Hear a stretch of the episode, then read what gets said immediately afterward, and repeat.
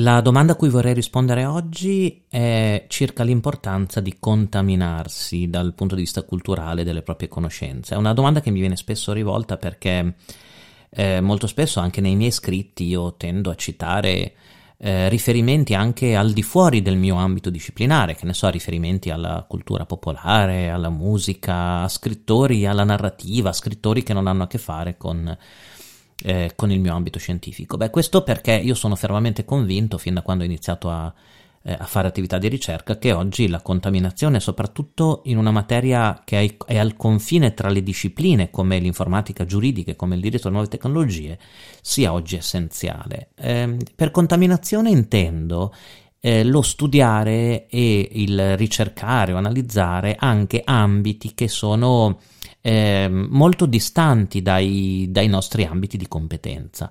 Eh, questo viene fatto non, non, non semplicemente per, per, fare, per esibire cultura o citazioni o riferimenti, ma per meglio comprendere un approccio alle questioni e anche un approccio scientifico che può essere completamente differente. Il, uno dei miei riferimenti è stato Giulio Giorello, ad esempio, in, questo, in questa modalità di, di procedere. Giulio Giorello che eh, spaziava tranquillamente da percorsi collegati alla matematica, ad esempio, a percorsi collegati alla filosofia, alla filosofia della scienza, ma anche al mondo dei fumetti, della cultura eh, irlandese, della religione, della storia. Lui, se, se leggete mh, mm, i libri di Giulio Giorello, avete proprio capite chiaramente che cosa vuol dire la contaminazione. Beh, il mio ambito, che è quello del diritto delle nuove tecnologie dell'informatica giuridica, eh, penso che sia necessaria una contaminazione, ma non soltanto una contaminazione classica tra nozioni di diritto e nozioni di, mm, di, tecnologia o di informatica. È chiaro che le questioni giuridiche che riguardano le tecnologie sono impossibili da comprendere se, mm, se non si conosce l'aspetto tecnico, ma anche contaminazione con ad esempio la storia, mm, con la geopolitica, con... Eh, ehm, gli aspetti sociologici della società digitale. È, è oggi impossibile comprendere il tema, i temi attorno all'idea di protezione dei dati, di protezione dei diritti delle persone nella società digitale senza conoscere l'evoluzione storica, così come è molto difficile comprendere mh, le politiche dell'intelligenza artificiale portate avanti da Cina, da Stati Uniti da Europa, spesso in maniera, come sapete, in conflitto tra di loro, senza comprendere la l'origine stori- storica e il contesto culturale e costituzionale di questi paesi. È estremamente complicato comprendere i crimini informatici se non si comprendono gli equilibri geopolitici, soprattutto ora che i crimini informatici sono diventati anche strumento di lotta e di guerra elettronica tra stati. Ecco allora che la contaminazione in questo senso diventa, eh, secondo me, fondamentale. Nel mio ambito, che è quello degli studi umanistici, la contaminazione può andare in due direzioni. Nella direzione tecnica, e quindi approfondire maggiormente alcuni aspetti tecnici che poi diventano utili per comprendere e illustrare bene le problematiche giuridiche.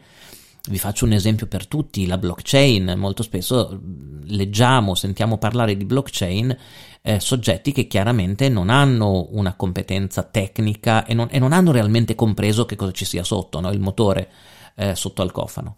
La seconda direzione che possiamo prendere è sicuramente quella della storia, ossia eh, inquadrare i fenomeni eh, correlati al diritto delle nuove tecnologie, all'evoluzione della società della sorveglianza, della società del controllo con la tradizione storica che ci portiamo dietro. E ovviamente nel momento in cui ci si riferisce alla tradizione storica ci si può riferire anche eh, alla letteratura, ai romanzi, a ciò che ha connotato la storia eh, in, questi, mm, in, questi, decenni. Eh, a me piace molto, ad esempio, il riferimento alla cultura popolare. Eh, il riferimento alla cultura popolare, non solo alla musica, ma alle serie televisive, cartoni animati, film, arricchisce tantissimo, secondo me, determinati contesti, anche perché molte delle problematiche che la società si trova a dover affrontare anche dal punto di vista giuridico, della discriminazione, eh, finiscono, eh, in, diciamo, inevitabilmente nella produzione artistica di quella determinata società e in quel determinato periodo.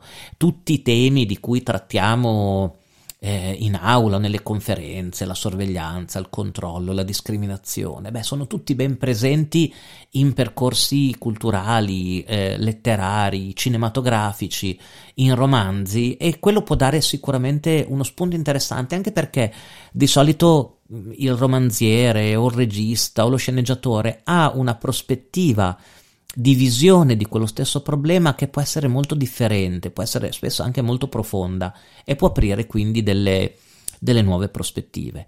Eh, inoltre teniamo presente che la società di oggi è la società della contaminazione, non solo contaminazione di culture, ma anche contaminazione di, eh, di tecnologie, di strumenti e quindi oggi diventa eh, assolutamente indispensabile affiancare alla propria formazione tradizionale che ci serve per per aumentare le nostre competenze professionali, la nostra capacità di ricerca, anche la formazione in, in confini, cioè in ambiti di confine che però diventano molto interessanti. Questo non vuol dire che si debba diventare esperti anche di quell'ambito. Non, è, non, vuol dire che il giurista debba essere anche un programmatore o un informatico o che debba essere, debba essere uno storico o un critico cinematografico. Semplicemente vuol dire che Molto spesso possiamo trovare risposte o soluzioni a problemi che stiamo affrontando anche in ambiti diversi dal nostro che ci possono aprire nuove prospettive. Quindi l'investire tempo nel leggere o nel documentarsi anche su studi molto lontani dal nostro ambito